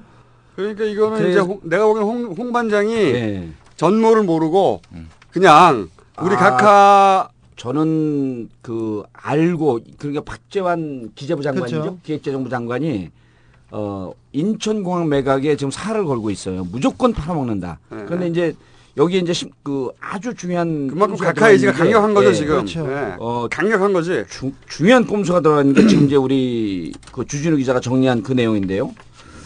어 지금 국, 어, 국회에는 두 가지 법안이 그 제한 그 개정 어, 개정 발의되어 있어요. 인천 국제공항 공사법 이게 하나 돼 있고 항공법이 되어 있는데 어 무슨 내용이 있냐면 이게 해외에 매각하더라도 어, 경영 주도권은 넘어가지 않는다. 왜냐하면 지난번에 말씀드렸지 항공법에 항공법에 무슨 내용이 들어가 있냐면 외국 자본에게 넘길 경우에는 30%를 넘길 수 없다라고 하는 규정을 딱 박아놓은 거예요. 네. 그리고 그러면 나머지 19%는 이제 51%는 그 정부가 갖고 네. 19%는 일반에게 매각할 수 있는 거죠. 그 그때는 이제 그게 뭐냐 어떤 방식이냐면 전략적 투자자에게 먼저 30%를 매각을 하고 나머지 19%는 국내 쪽에 매, 그 매각을 하는 거죠. 근데 지금 방식은 완전히 다른 방식을 택한 겁니다. 그러니까 두 가지 방식이 늘 있었어요. 전략적 투자자 즉 매콜에게 먼저 매각을 하, 하는 방식이 있고 그다음에 어 국민들에게 먼저 매각하는 방식인데 지금은 후자를 택한 거죠. 그렇죠. 근데 후자를 택했을 경우에 결정적 이들의 꼼수가 뭐냐면 후자를 하게 되면 처음에 15%를 매각한다라고 하는 것은 어, 홍반장 생각입니다. 근데 정부는 국민주로 매각하게 되면 15%를 먼저 매각하고 난 다음 빗장을 푼 다음에 다음에 나머지 30%도 해서 결국 49%의 국민주를 다, 49%를 국민주로 다 매각을 하겠다는 생각, 발상을 하고 있는 거예요. 그러면 여기서 이제 무슨 문제가 생기냐면 이 49%가 결국 시장으로 나가서 시장에서 몇 주 있다가 이 사람들이 다시 되팝니다. 되파는데 이걸 되사는 사람들은 대부분이 외국 자본들이에요. 그러면 지금 항공법에서는 30%를 못 넘어가게 돼 있거든요. 근데 외국 자본들이 서너 명이서 쪼개서 사, 사게 되면 49%가 외국 자본에게 넘어가는 것을 막을 수가 없는 거예요. 아. 이런 전례가 아, 쿠션을 한 번 더 주니까. 그렇죠. 한 번더 그러니까 치는 거죠. 직접 외국 자본을 판매하지 않았기 때문에. 그러니까 전략적 투자자에게 매각하는 방식은 30%를 넘기면 안 돼요. 그러나 이렇게 뿜빠이 해가지고 다 뿌려버리면. 뿜빠이갖고 뿌려버리면 결국은 49%는 이게 알짜 기업이기 그걸 때문에 누가 주워가지 어떻게 누가 알아? 주워가지 어떻게 합니까? 자, 그 시장의 논리인데 그래서 인천- 이러한 길이 어, 이러한 방식이 88년도에 어, 국민주 매각 방식으로 해갖고 매각을 한 포항제철이 네. 포철이 포스코가 지금 49%가 외국 자본이 갖고 있잖아요. 그 중에 어, 최대 자본을 갖고 있는 게 뉴욕의 무슨 멜론 은- 은행인가가 아, 20%쯤을 갖고 있어요. 음. 거기가 제일 많이 갖고 있고 나머지 40, 29%도 다 외국 자본이 소유하고 있는 겁니다. 여, 제가 말씀드렸지만 오해 소지가 있는데 외국 자본이 아니라 네. 각 외국 자본이 사들이는 게 아니에요. 각하 그렇죠. 각하가 매입 외국 자본을 빙자한 네. 각하가 직접적으로 매입하는 자 공항으로 가는 길과 예. 다리가 이미 그쪽에서 맥커리에서 다 넘어가 맥커리에서 있죠. 맥커리에서 먹었죠. 가지고 있어요. 그 건물만 길, 다리, 공항까지 가는 걸 다 먹으려고 하는 거죠 그렇죠. 지금. 길그그 주변이 다 각하 건데 각하 네. 주변 건데 무슨 그게 문제가 있어? 공항을 일반적으로 관광객들이 골프나 치고 그냥 뭐 여행 가는 그런 플랫폼으로 생각하시는데 국가 기, 기관 시설입니다. 예. 전쟁이나 그렇죠. 있을 때는 가장 중요한 관문이고요. 그리고, 그리고 공항이 거기 하나밖에 없어요. 이 네. 경기, 경기 서울에 아니, 대한민국에 없어, 없어질 네. 수가 없어요. 국제공항이 절대로. 거기다 빨대 꽂으면 얼마나 좋습니까? 그래서 어 그래서 대한민국이 망하지 않는 한 공항도 망하지 않아요. 또 하나 문제가 뭐냐면 이렇게 얘기를 해요. 외국 자본에 설사 넘어간다고 하더라도 그 외국 자본이라고 하는 것은 외국 자본을 빙자한 어 카카의 조카가 관여하고 있었던 맥커리 여기 아닙니까? 근데 이제 무슨 얘기를 하냐면 어 이제 지금까지는 공항의 사용료가 신고제였었어요. 근데 항공법이 개정하면 공항의 사용료에 대한 가격 규제 제도가 신고제에서 허가제로 바뀐다. 그러니까 이게 공항의 공항을 이용하게 되면 민간으로 넘, 넘기게 되면 이용료도 높아지고 국민들에게 피해가 간다. 첫 번째 국부가 유출된다 아닙니까? 두 번째 피해가 간다. 이건데 아 이런 그 허가제로 됐기 때문에 피해가 가지 않습니다. 이렇게 얘기하고 있는데 공항 이용료는요. 인천 공항을 이용할 때 10분의 1밖에 안 되는 거예요. 주차료 있죠? 지금 얘기했던 인천 공항 도로 사용료 있죠? 그렇죠. 호주 공항도 공항 이용료는 올라가지 않았어요. 주차 주차료 올라갔죠. 셔틀버스 무료로 하던 게 유료로 됐죠. 이러면서 실질적으로 공항을 이용하는 비용이 전체적으로 전체적으로 여섯 배 이상 뛰어대는 거 아닙니까? 그러니까 공항 그 공항 이용료 그 자체만은 그대로 묶어둘 수 있어요. 그것도, 또- 그것도 꼼수. 꼼수라니까요. 이런 꼼수를 현역 국회의원들이 못 잡아내니까 17대 국회의원 저만 잡아내는 거 아니에요. 난 국회의원들 뭐 하는지 모르겠어 도대체. 그 또 틈새를. 아, 이- 그래서 그러면 외국 자본에 넘어간다고 한들 각하가 무슨 상관이냐? 이렇게. 이제는 30% 저항이 없어지 그 가이드라인이 없어진 거예요. 그리고 그리고 이제 이걸 이제 듣 들으시다가 아 이게 뭐 그렇다고 해도 외국 자본으로 넘어간 거지 각하고 상관없지 않느냐 예. 이게 이제 오해라는 거죠. 이게 론스타 때 검은머리 외국인 얘기 많이 했잖아요. 그렇죠. 아니 근데 좀 그걸 쉽게 얘기해 줘야 돼. 사람들이 네. 실질적으로 우리 댓글이 많이 달렸어요. 어떻게 이게 각하가 직접 이걸 매입하는 거지? 그래서 그거 AS 좀 해주셔야 돼요. 검은 머리 외국인을 가장 잘 이용한 사람이 각하시죠. 김경준. 어 그 돈 그 돈의 성격이 외국인 같은데 예. 어, 무슨 뭐 예를 들어서 페이퍼 컴퍼니나 이런 거 있지 않습니까? 네. 그리고 그걸 통해 들어온다든가. 그런데 실질적으로 그 돈의 주인이 한국인인 거죠. 그거를 검은 머리 외국인이라고 부르는 거예요. 검은 머리 외국인. 예. 어, 이렇게 변장한 국내 자본이 마치 외국 자본인 것처럼 돌아서 들어오는 거죠. 음. 그러니까 그, 그런 방식으로 론스타를 빼먹는단 말이죠. 그렇죠. 론스타가 국- 그 검은 머리 외국인, 그러니까 검은 머리 외국인이라고 부르는 권력을 가진 국내에 누군가가 도와주지 않으면 절대 그런 방식으로 이루어질 수 없다고 말하는 것처럼 이 공항을 먹을 때도 마찬가지인 거죠. 외국 자본이 앞에 나왔어. 외국 자본이 외국 자본의 힘만으로 이 모든 일을 이뤄내고 있느냐? 모두가 다 반대하는 거를 지금 추진하고 있느냐? 어, 외국 자본이 뭐라고? 아닌 거죠. 대통령이 이게 사활을 걸고 거의 목을 건 것처럼 이렇게 한나라당 대표도 안 한다고 했던 걸 그렇죠. 들어가서 막 말 말 듣고 오더니 해야 되는 걸로 바뀐 거지 지금. 전체 윤곽을 모르는 거예요 홍반장도. 아니 모, 모르는 게 아니라 그 BH의 생각이 너무 절박하고 강력했겠죠. 그래서 굉장히 강력했죠. 그렇죠. B, 웬만 BH는 Blue House 청와대. 네. 근데 청와대 그 의지를 보고 이- 웬만하면 버티려고 했겠죠. 해야 아 되는 이건 거구나. 안 되는데 근데 이거는 꺾을 수 없는다 없는 거구나. 그렇죠. 꼭 해야 되는 그리고 거구나. 또 하나 그래서 넘어간 거야 국민주의 방식 이런 얘기에 어 그럼 되는 건가 이렇게 넘어가 버린 거지 꼼수에 그 렇게 단순할까요? 아 내가 보기에는 홍, 지난번에 홍 반장의 성격상은 네. 그래요 아, 주진우 기자가 이거는 결국 넘, 결국 넘어간다. 근데 이제 국회에다 이렇게 저렇게 알아봤더니 어 그 국토부 국토해양부의 법안 심사 소위의 항공법이 넘어가 있는데 아마 이게 처리가 불가할 거다. 아니한 생각들이죠. 이게 국민주라고 하는 방법으로 치고 나올 줄 몰랐던 그렇죠. 거죠. 어, 그래서 이제 제가 또 하나 궁금 그 궁금하면서도 이게 거의 이제 확신적 의혹이 가는 게 아, 여기에 만약 이제 국민주로 하게 되면 이것을 그 불가사리처럼 막 이 그 집어삼킬 회사가 어디냐면 맥커리 인프라 펀드예요. 네. 근데 이 펀드의 구조들은 특징이 어 이게 다국적 기업이거든요. 근데 이 우리나라에 들어와서 여기서 운영되는 것은 거의 독자적인 독립 채산적인 성격을 띠고 있어요. 음. 그럼 인- 그 이제 아까 그 각하가 직접 매입한다라고 하는 것은 네. 이런 의미일 수도 있다는 생각이에요. 뭐냐면 맥커리 인프라 펀드가 계속 그 매입을 하는 겁니다. 네. 근데 맥커리 인프라 펀드를 펀드의 지분을 만약 각하가 소유한다면 음. 지분의 지분의 일정 부분을 그런 식으로 우회하면서 이것을 들어갈 가능성도 있다. 그왜 왜냐하면 뭐 배당금 형식으로 해결할 수도 있어요 아니 그러니까 지. 그렇죠. 네. 그러니까 그 맥커리 인프라 펀드의 실질적 오너가 누가 되느냐. 음. 지금은 그 다국적 기업이 되고 있는 거거든요.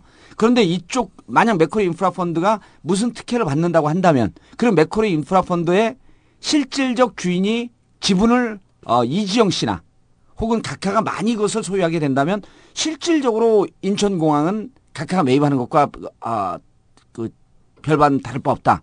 우리는 각하는 결코 그럴 뿐이 아니라고 생각을 하지만 그렇게 실 그, 그 방식은 지금 네. 말씀하신 방식도 뭐 가능하겠고 뭐 배당도 가능하고 여러 가지가 네. 있겠지만 우리의 상상을 초월할 수도 그럴 것 봐요. 같아요. 우리가 이게 금융 네. 전문가도 아니고 네. 근데 이제 하다 보니까 저도 아, 이 금융 그 직접적으로 지난번에 그 시모텍 어, 이 주가 조작 사기 사건에 네. 선수들 얘기 들어보면 아, 선수들이 이제 접근하고 있어요, 저한테. 머리가 팽팽 돌아가잖아요. 어, 그 정도 이 사회적 그 네트워킹을 갖고 자기들이 붙으면 마치 뭔가 할 수 있을 것처럼 처음에 지금 정보를 저한테 막 주, 주고 있거든요. 근데 얘기를 들어도 10개 중에 하나밖에 이해를 못 하겠어요.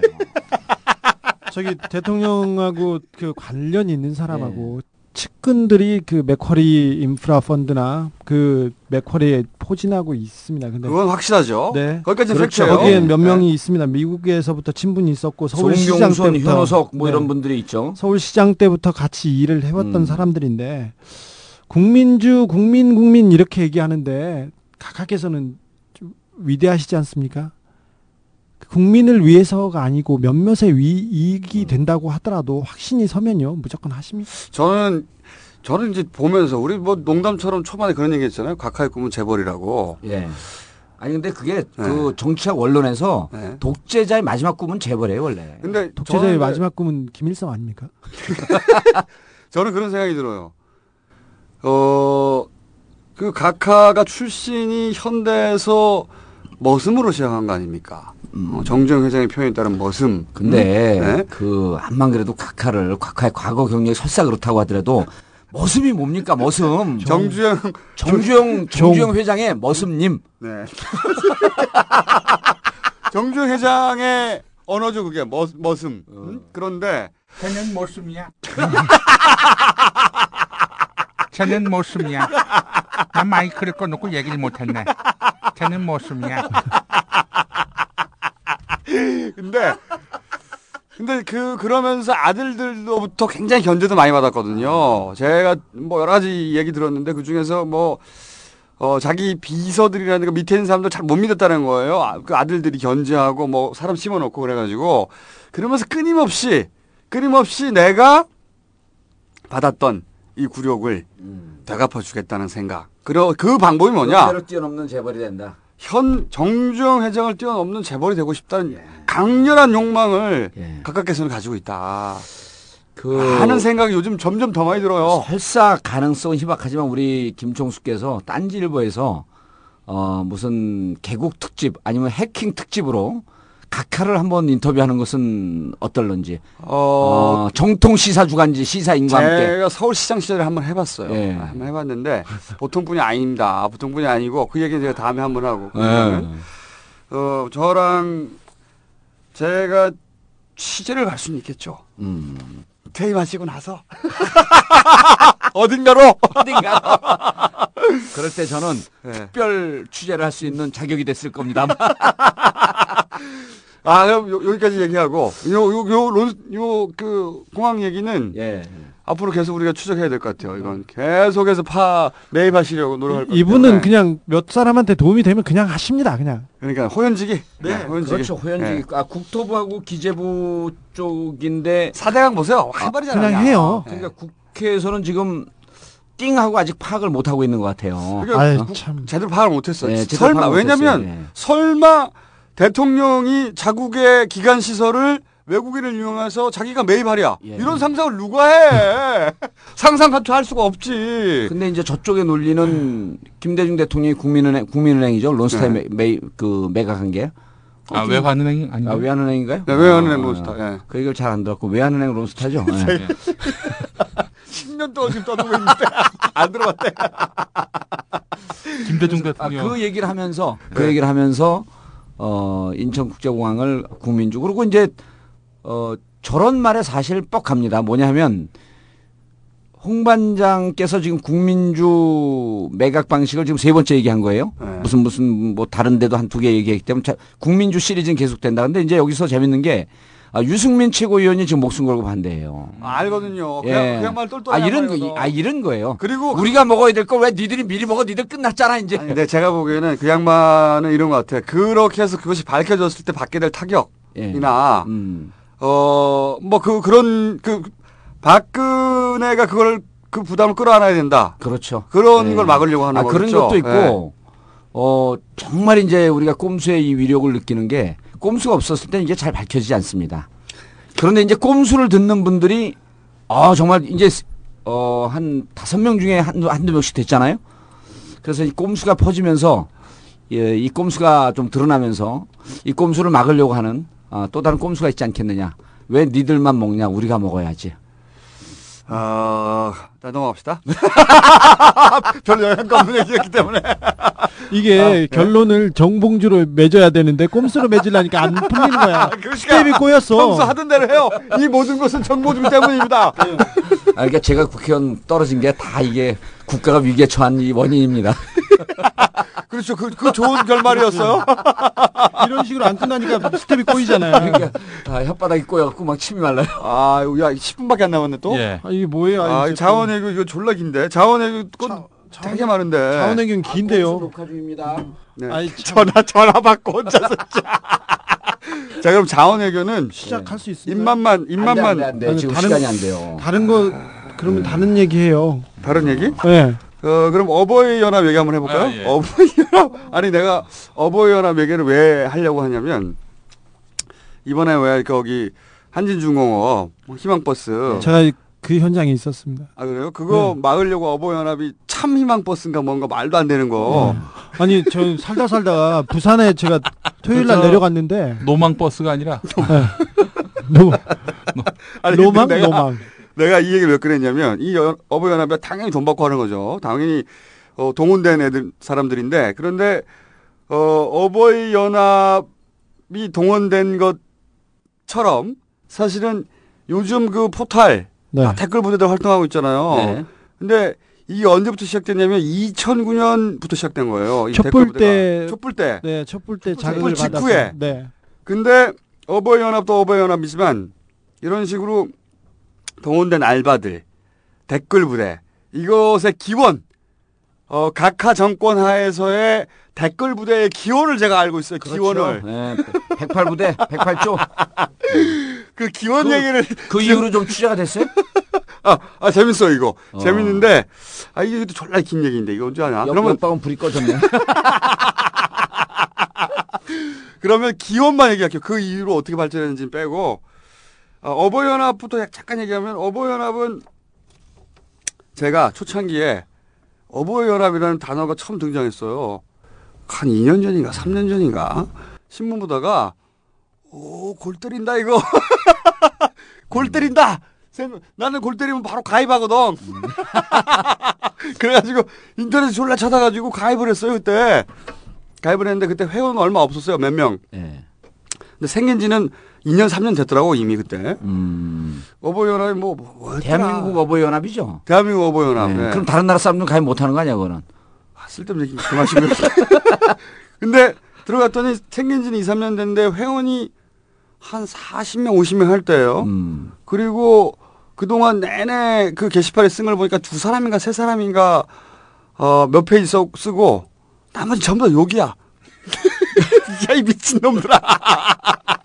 나머지 가입자. 그러니까 사, 그 40몇 명이 욕하러 들어. 전부 욕하러 들어온 거야, 나처럼. 어. 나는 얘들은 뭔가 하고 들어간 거고. 나머지는 열 받아서 욕하러 들어온 거야. 그러니까 온라인의 활동 자체가 전혀 없는 애들이에요. 진짜. 도대체 어버이들이 어디서 모았는지, 어떤 방식으로 모았는지 온라인 카페가 있는데 그 카페는 사실상 전혀 활동이 없어요. 2년, 2년 전까지는 분명하게. 어, 그리고 생긴 건 그, 이- 그 이전이고, 이, 예, 예, 이쪽이, 어, 틀림없이 이제, 어, 기관의, 기관의 지원과 관리를 받는 건 분명하죠. 네, 네. 어, 그, 그쪽은 또 주진우 기자가 전문이잖아. 네, 네. 그건 확실합니다. 어. 근데 지금은 안 나올 것 같고요. 네. 정권 교체기에 제가 어버이의 실체에 대해서 네. 음. 어떤 기관원들이 어떻게 움직였다는 것까지 제가 어, 알고 있습니다. 그렇죠. 대략 뭐, 이런저런 기관, 음. 보통 우리가 흔히 생각하는 기관, 그렇죠. 그런 데서 이제 담당자들이 있고, 네. 그리고 얘네들이 하는 모든 행사, 하다부터 플랜카드 하나까지 다 꽂아주는 거예요, 돈. 네. 어, 음. 팍팍 꽂아주는 거죠, 그 돈을. 사진 찍어서 가지고 가면 돈 줍니다.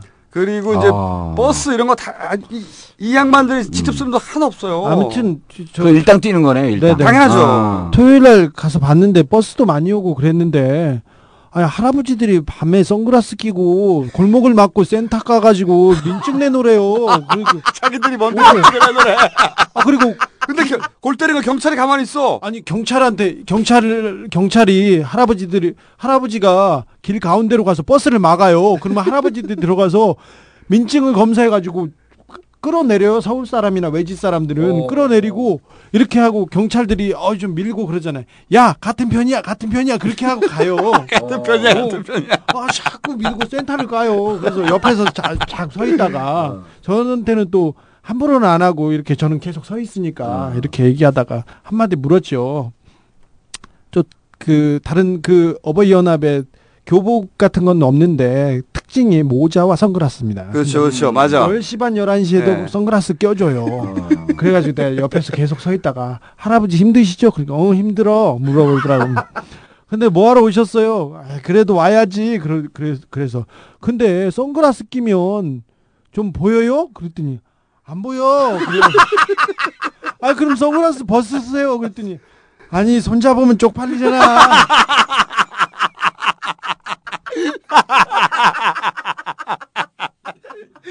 그분들 서울광장에 집회하러 오지 않습니까? 다 선글라스 착용하는데 전철 탈 때다 벗습니다. 제가 다 가서 그건 다 목격했어요. 끝내면 이제 방빼래. 또 빵빼래네. 아, 방 빼기 아, 전에 이제 각각- 1, 2분만 시간 줘, 주셔야 돼요, 저한테. 또? 전- 예. 나가라고 아니, 아니. 네. 아니 그러면은 다음 주에 이 예. 얘기하죠. 다음 주에 어 지금 포탈에서 열심히 뛰고 있는 댓글 알바들 있거든요. 예. 열심히. 아, 다음 주에 어. 자원 얘기 꼭 합시다, 근데. 그, 아, 그할 댓글 알바들의 어 기원이 있어요. 그 기원이 바로 우리 각하예요. 음. 그 얘기를 108조. 제가 제가 이- 예. 저 진짜 재밌는 얘기인데. 아, 아. 그리고 어. 마지막으로 이제 오세훈 시장 이 주민투표 얘기인데 어, 사람들이 잘 몰라요. 우리 여기 청취자분들은 워낙 이제 정치적 수준이 높아고 잘 이해하시는데 어, 이 주민 투표는 33.3% 그러니까 전체 주민의 어, 3분의 1이 1 어, 이상 그 3분의 1 빨리 좀 해주세요. 아, 빨리 좀. 3분의 1 이 참가를 안 하면 네. 어, 무효가 됩니다. 그렇죠. 그래서 이것을 아 오세훈 반대하는데 저 참 잘못하는데 참가해서 어, 반대해야 되겠다 이렇게 하지 마시고 어, 이번 주민투표는 그냥 착한 아, 근데 우리가 이거 투표를 하지 말라고 선동하는 거 선거법 위반 아니 저 설명을 해주는 거예요. 그 이게 어, 무효가 되려면 무효가 되려면 어, 참가를 안 하시면 어, 자동으로 무효가 됩니다. 제가 이, 이 말씀을 드리는 이유는 저는 이제 민주당 소속이고 민주당이 모여서 대책회의를 계속 하고 있는데 답답해 죽겠어요. 민주당 좀 잘하라고 그러니까 하세요. 좀 잘하라고 그러니까 각하 아니면 못 살아남아 그래서 민주당은. 민주당이 아무리 대책 세우고 뭐 야사당, 오당이 공동으로 대책 세워도 꼼수에서 제가 말 한마디 하는 게 훨씬 더 위력적이다. 라고 하는 내용을 사람들이 이해하고 그쪽 대책반에서 계속 한마디 좀 해달라고. 그래서 앞으로 제가 3주 동안 꼭 한마디씩 할게요. 그러면은, 아, 이게 투표율이 급격하게 떨어질 게 뻔한 거고, 어, 이것은 제가 이리저리 알아봤더니 뭐 선거법 위반은 아니고 설명을 해주는 거예요. 3분의 1이 참가를 안 하게 되면 자동으로 주민투표는 무효가 된다. 그러니까 굳이 어렵게 참가해서 뭐 반대하겠다 이런 생각하지 마시고, 어, 참가를 안 하시면 되는 겁니다. 예. 어, 굉장히 길었는데. 예. 아, 그리고 어, 이 얘기는 노원구 공릉동 월계동을 지역 기반으로 하고 있는 정봉주 17대 국회의원의 발언이었습니다.